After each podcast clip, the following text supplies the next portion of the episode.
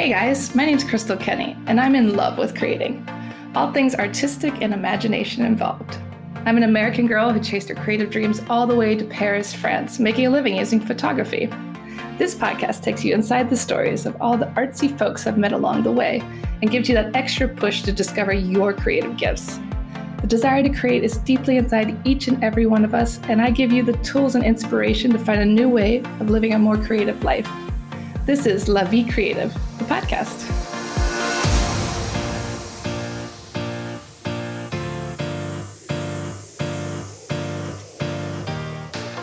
Claudine Hemingway is a descendant of famed writer Ernest Hemingway. We bumped into each other at a party and decided to team up and dive deep into French history, but with a twist, by bringing a spotlight to those lesser known creatives in France.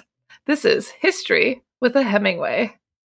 So, welcome back to Paris History avec Hemingway. Today we are talking about Johanna Van Gogh, which I know nothing about.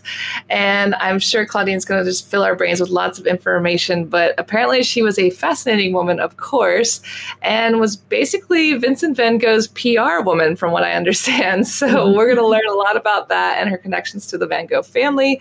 And I'm excited to hear about this one. So, I'll let Claudine take it from here. Yeah, she is um, really fascinating and just absolutely amazing. And it's uh, not a lot of people know about her, but we're going to hopefully change that because people need to know about how amazing of a woman she was. So Johanna uh, Van Gogh was born, well, Bonger. Johanna uh, Bonger was born in Amsterdam in 1862 she was a fifth of seven children. And when she was little she was really happy and she came she was born into a musical family. Everybody you know sang or played an instrument. She played the piano. And her um, family they just they would travel they would go to different places and and play music for friends and families. And and so her parents let her focus on her education which was something you know in 1860 in 1862 it wasn't really a big thing so they let her st- focus on her education, and she studied English. Huh. And, which you know, which is also kind of way back then. So, but you know, studied English, yeah. and she basically got the equivalent of a college degree in English at school. So after that, she decided to go to the um, to to London to go to the British Museum Library, and she was there working. And before that, after that, she tur- returned back to the Netherlands and began teaching at a girls' boarding school, and in a in the town of Utrecht. So she was up there teaching, and her brother, she you know she had five um, six other siblings, and her brother Andreas um, lived in Paris and had met um, the Van Gogh brothers. And so she was visiting one time, and and she went there, and he took him took her over and to introduce her to Vincent and Theo Van Gogh and you know she was just kind of meh, whatever. And I don't care. but Theo apparently she left quite the lasting impression because he was instantly like basically love at first sight with her and um she but she was kind of you know she just didn't really she really wasn't that interested. And so months and months go by, and he comes up to Utrecht to visit her and basically t- like pledges his undying love to her. Like, I love you. I, you know, I've missed you. I just want to spend the rest of my life with you. Wow, intense she was completely freaked out. Sounds like a Vincent move, actually. I know. Well, now it's like now that's so like that's something you could have today, but it's like back then it was just like, oh, I think you're pretty. Okay, let's get married. You know, it didn't yeah. really have the. But she was completely freaked out. She thought it was really strange that somebody she really didn't even know came to her and said how much he loved her. And so yeah, very strange. And so she, but he wore her down and so he you know obviously she she decided to change you know her ways and all of a sudden thought he was just you know the sun and the moon. And so they ended up getting married on april 17th 1889 oh so it worked being a stalker. It, did work being a stalker then. You know, probably because they did you know i think to be a stalker that you had to literally be a stalker. There's nothing wow. digital. So it runs in the family stalking women it sounds like. It, it does. So nine months later right after they were married, they had a son, Vincent Willem van Gogh. And they're living down in Paris, and Theo was doing all that he could do, you know, to support his brother. Theo was um, working as a, um, as in with artists and trying to get, you know, like trying to sell their art and trying to support them. And uh, so Johanna was there, and they have this little baby, and um, they're in Paris, and Vincent is down in the south of France. So Theo was a lot younger than Vincent, and he was the you know the art dealer, and he had started working in the Hague um, office of a Paris art dealer, and then they they sent him down to Paris to work, and he but he was constantly really a big supporter of Vincent. He even when he was back in in uh, the Netherlands, he would buy art supplies and he would send them to Vincent, and so that he you know could continue working. And so in 1886, you know, Vincent comes to Paris, moves into, you know, comes to Theo and says, Oh, I'm here. I can't afford to live up there anymore. And Theo's living in this teeny, teeny, teeny, tiny apartment. So uh-huh. he comes there. And, um, but Theo, through Theo, he was able to, Vincent met um, Toulouse-Lautrec, Gauguin, Cezanne, Henri Rousseau, Pissarro, Seurat, like all of these, you know, now we all, you know, obviously you, you know these people by just their last name. Yeah, yeah. So in 1888, Theo convinced Gauguin to go down to the south to see Vincent where he was. Uh, because Vincent was kind of having a hard time, and you know, Vincent really wanted to create this uh, his own little artist community, like a little colony, and have all these different artists come down there. But you know, most of the artists, I think, you know, saw that you know Vincent was a little volatile at times. yeah, you so don't say. Theo paid for all of Gauguin's living expenses, his travel, everything. Theo paid for everything. He took care of him, basically. Yeah. So while he was there, he was the one. Theo was the one that was sending um, letters back up to, or Gauguin was there. He was sending letters back up to Theo saying, "This is what's going on with your brother right now." And, you know, the famous ear cutting off episode that was all down there in the south of France. And that was kind of a little bit about Gauguin because Gauguin was going to leave. So, but during this whole time, Theo and Vincent were sending letters like daily to each other. Mm-hmm. And Theo saved every single one of those letters. Vincent did not. Vincent, they, or at least nobody's ever found any of them. So Theo saved all of these letters from from his brother. Hmm. And so Johanna loved, you know, she she was deeply in love with her husband. Like they had a really good relationship. She really adored Vincent too. She, you know, watched Theo, con- you know, constantly being the one that, to support uh, Vincent, you know, mentally, financially, everything. But she also saw saw how it kind of took the toll on on Theo, you know, because it was hard for him. So on July 29th, 1890, at 37, Vincent decided to, you know, he died. He decided to end his life. There's a lot of controversy. Did he do it? Was it somebody that shot him? But we won't get into that. mm-hmm. Yeah, yeah, we will. It's a long story there. That's a whole other story. So Theo was, of course, you know, crushed, and you know, he and Johanna had just taken. They had just gone to go visit them and you know Vincent right just about a month and a half before that they took you know you know baby Vincent who was named after him and went to go see him and thought he you know oh he's actually really doing really well. And then of course you know a month month or so later he ends up you know killing himself. Just a few months later Theo ends up getting admitted to an asylum in the Netherlands. And he was having a, going through a really hard time. He was having you know just he lost his brother but he, you know, was going depression and all these other things. So he was in the Netherlands, and two months later, on January 25th, 1891, he died. Six months oh. after oh. Vincent died. They were really close. Very close. And so his daughter doctor wrote in a in the in the paperwork that he died of heredity, chronic disease, overwork, and sadness. Oh, this is so depressing. I know, it's so sad. So oh. you know, so now Johanna here, she's left. She's been married, you know, two years. Oh, and, that was so short. Yeah, she has, you know, this little baby, and she's lost her husband and her brother-in-law.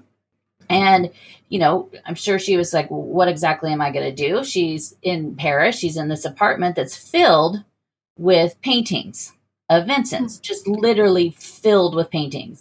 Oh, because wow. when he Vincent was alive, they only sold one painting while, in, while he was alive. Oh, that's crazy.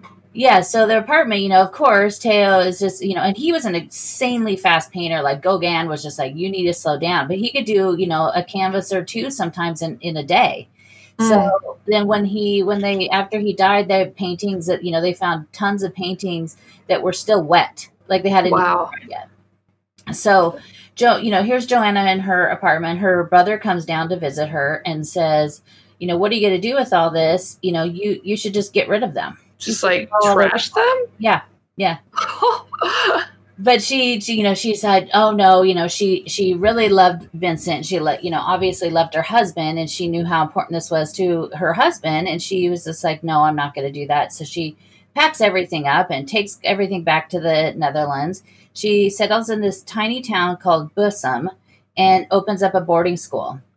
But she did it, she was so smart because she picked that town because it was known for having a ton of art dealers and art critics. Oh, that was smart. Yes. So she goes to this little teeny tiny town and and she's there and she's got all these paintings and she you know she was in she was still very close and in touch with a lot of um, Theo and Vincent's uh, friends. Like Monet came and visited her and told her that you know his paintings were so wonderful. He didn't understand how somebody so depressed could paint such be- with such beautiful colors. Uh huh. And so, and Pissarro came and said that the flowers look like people, like the people, uh, the like the sunflowers and stuff. Like to him, they look like people. And after Mhm. I read that, I looked at it, and I was like, hmm, I don't know. That's a stretch. so she, um, in 1901, she ended up remarrying, and she married a Dutch painter named Johan Gosh, Gosschalk. Probably saying that wrong. but Gosschalk, and he supported her in everything she was doing. So, you know, she was spending so much of her time, you know, with all these paintings, trying to figure out what she was going to do. But she ended up meeting all these different art dealers. And so one art dealer, Paul Cassirer, said, you know, I'll help you organize a exhibition of his paintings oh. and which had only happened one time when he was alive he did something and it was you know nobody of course nobody really came you know he didn't sell anything. So she said okay well you know let's do this and they did it in berlin. She was organizing you know exactly which paintings were going to go into it. It wasn't just like come here and take all of them it was like she really she was made sure to only give a few of them out at a time. Yeah, yeah. women back then, of course, in that world were not, you know, that there weren't women art dealers in the early 1900s. So, in some ways, it worked for her because they didn't really see her as a threat. They didn't see her coming. You know, she just was, you know, she was just like, oh, here I am with all these wonderful paintings. So, they weren't really ever threatened with her. So, they, they were really great about, you know, working with her on this stuff. So, before Theo died, um, he told her to never sell the paintings as a collection. Don't ever just sell like here's everything. Just sell them. He Mhm. said, you know, sell sell them one one at a time to really build interest.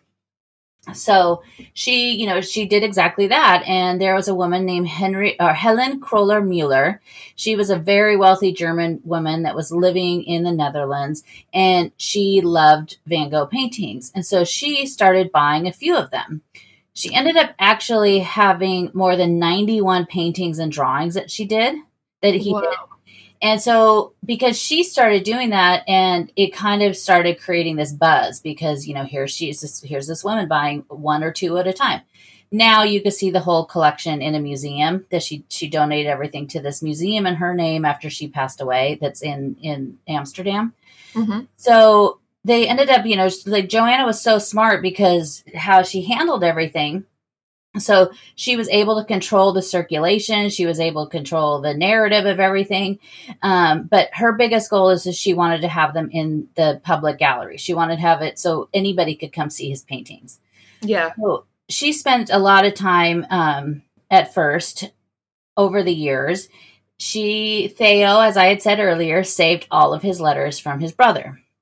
And in these letters, or sometimes drawings, so there's some of his most famous paintings, and you could see the original, these original letters online. And Mhm. he's actually like working out, like, you know, it could be the picture of his bedroom, the yellow bedroom, and he's like basically sketching it out in this letter to his brother. And then he's making notes on this is going to be this color and this is going to be that color, which is just fascinating now to see. Yeah. So in these letters is basically, you know, here's here's Vincent in everything that's going on in his mind to his brother. You know, what the ups and the downs and everything. So she started actually translating and transcribing all of these letters. And oh, she, Oh, that was so smart. yeah, she would release little pieces of it at a time. So as she did that, um, it built up the mystic, and people wanted to know more about Vincent because no, back then they didn't know Vincent like we know now. Like well, now we are like, oh, he went through all these things. He was, you know, kind of went off the deep end at one point, but they didn't know that then. Yeah, of course. So in 1912, she lost her second husband and headed to Oh no! Again. I know another one. So she headed Jeez. to New York in 1915, where her son uh, with her son, and she stayed there for four years. And while she was there, she was working like night and day on the letters and pu- putting them all together. And it was just it was just such an insight insight into his mind. But she wanted to be very careful that the story from her the letters didn't overtake the paintings like they want she wanted to make sure that the paintings spoke first and Mhm. told the story and then it was like here's the backstory a little bit of what of who he was so she did that with and then only did little pieces of it releasing them for almost 14 years She's such a great PR person. yeah, she totally is.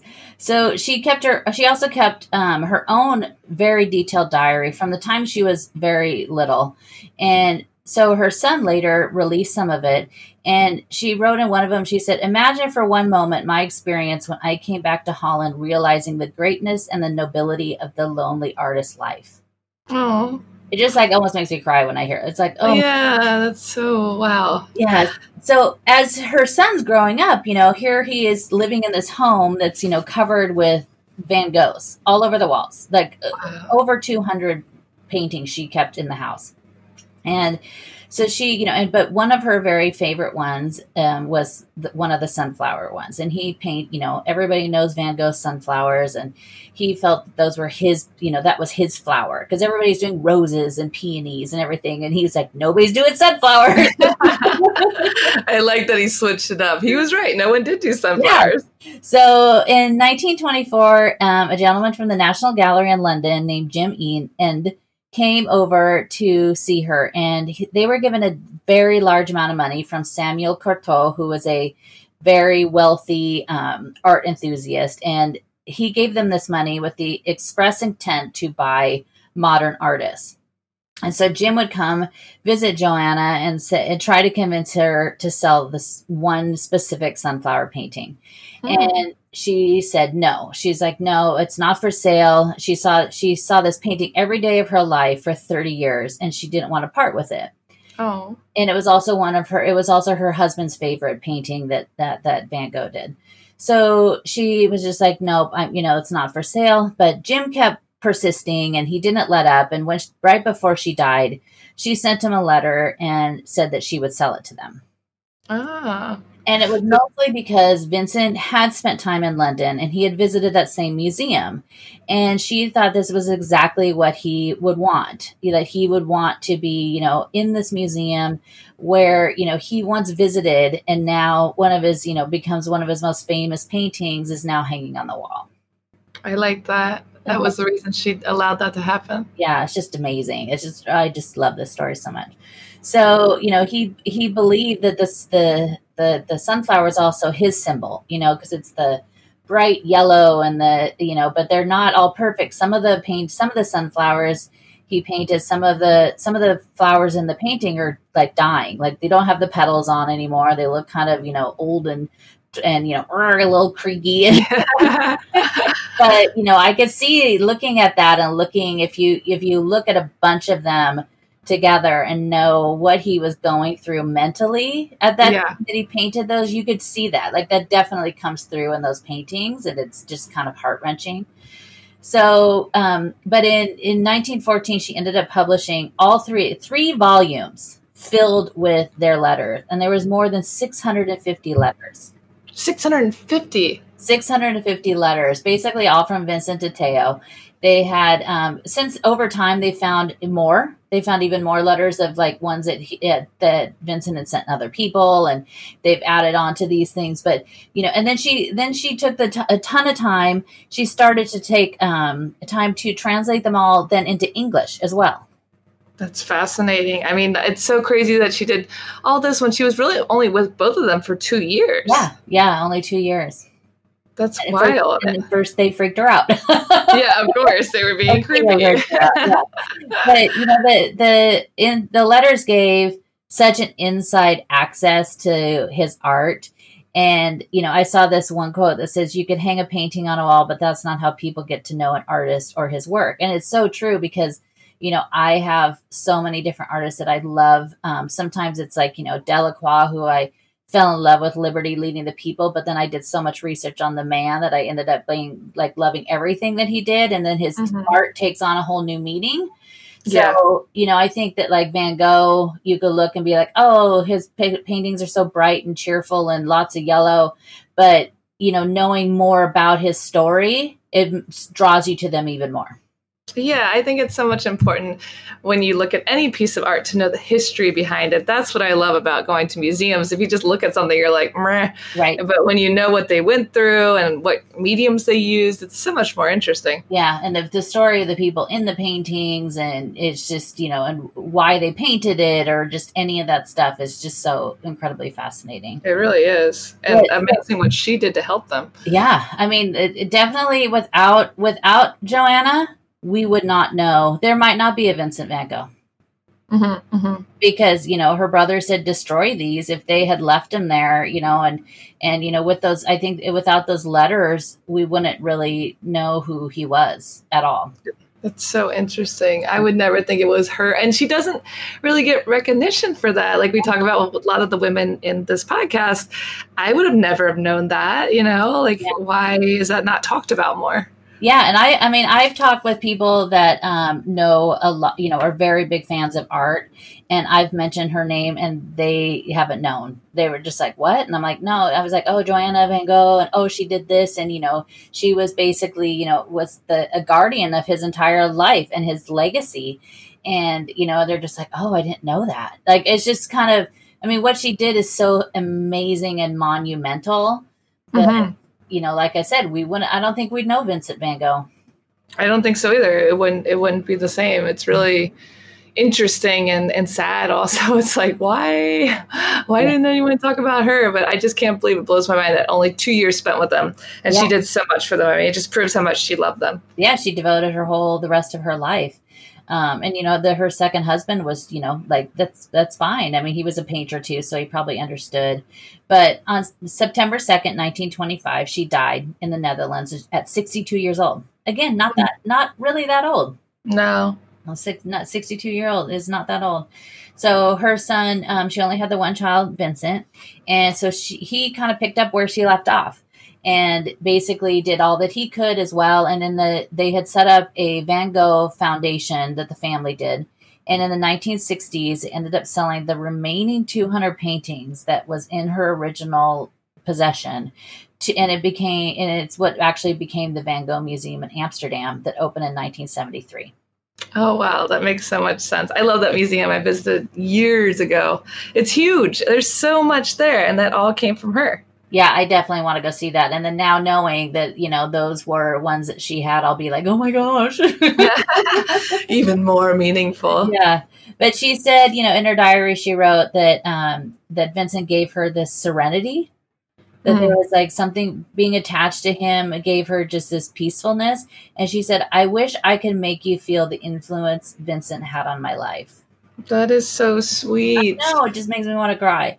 It really But- gets you to know him a little bit better because we only know his works. We don't really know his personality that well. Yeah, we don't. And so, but you know, here in 1914, you know, Theo Theo died in the Netherlands and he was buried there. Um, but in 1914, she actually had his remains moved from Utrecht to Auvers-sur-Loire, which is uh, where um, Vincent's ba- buried, as everyone knows. Mhm. And she he was um, buried next to Vincent, next to his brother, which I just also think is so like amazing that she ended up, you know, like no, he needs to be they need to be Together. together. That's very like thoughtful. Uh, Once again, two years and so many things. Two years, uh, but like if you see uh, if you go visit it or you see pictures of it, I'll post a picture of it. But um, their grave is covered with this ivy, And the ivy was actually taken from Dr. Gachet's property, who was the doctor that was there with Vincent at the end of his life. And he did actually this really amazing painting of him that's in the Orsay. Um, Dr. Gachet actually had a his own, um, you know, he treated actually a lot of different artists and he amassed his own huge art collection. Most of it's all been donated to the Musée d'Orsay. And I wrote something about it because that's the other thing. Like you go to the museums, it's just like just take a second and look at every one of those plaques and what yeah. it says. And what my fa- one of my favorite things to do is to see where it came from. So the provenance of anything is fascinating to me, and it'll say sometimes like you know. Caillebotte, who is a huge French artist, he also had this huge collection and a lot of the paintings on the fifth floor in the Impressionist Gallery at the Orsay were ones that he actually had. So if you get close enough, you read those plaques, just look at like who, where it came from or like it donated from. And then it's like, you know, here Vincent did this painting of Dr. Gachet. He gave it to him. He kept it until the end of his life. And then it came to the Orsay, which is just so amazing. It really is. Like, it, wow, that history. I wish I would have known about her before and like everything. I mean, everyone knows Vincent, but this is so much more interesting. Yeah, yeah. But yeah, I don't think I don't think we would know Vincent Van Gogh. Nope. Not, I mean, like you said, they probably would have destroyed all his stuff. Yeah, I think he would have been lost, or it would have been one of those things like you know there's two or three paintings remaining and that was that's it but you know by Sende doing that first uh, exhibition in germany germany was actually one of the first places that really kind of fell in love with vincent van gogh and they had um, they actually ended up having a lot of forgers there too because really so popular that um, you know people everybody was just absolutely adored him and they were teaching him in the art schools and you know here's these young kids like recreating the sunflowers and stuff. And so you know he was pretty big in germany first before anybody else really knew him. Huh. I didn't know that. Yeah. once again learning. Yeah. I think it's also that woman that had a huge collection. She was german too so. Yeah makes sense. Yeah. well i mean what a fascinating history. And once again like they were all so connected and it's so obvious how much the brothers loved each other and supported each other up until the end and then his wife carried on that legacy. Yeah i think she's pretty amazing. She's you know like rose valland it's kind of like she's the other one that i'm like i want everyone to know who she was. Are there any books about her that we should not read? not very much not that i've really been, found at least not that many in english. Huh okay. But i'll definitely yeah, I'll be looking and see what i can find. We might need to do one for the book club yeah, exactly. I would love to read more about her because it's obvious how much she cared. Yeah. Amazing. Amazing woman. Well, thank you so much again, Claudine. And tune in next week for another famous woman in French history. Merci. Thank you for listening to Paris History avec a Hemingway. If you want to find out some more, you could always find me on my Instagram page, Claudine Bleu Blonde Rouge, and that's B L E U, as in the French way to spell it. And each day I post a daily history lesson about a person or a place or something in Paris, or it's lots of fun facts. And then also at claudinehemingway.com, where you can also sign up for my newsletter there.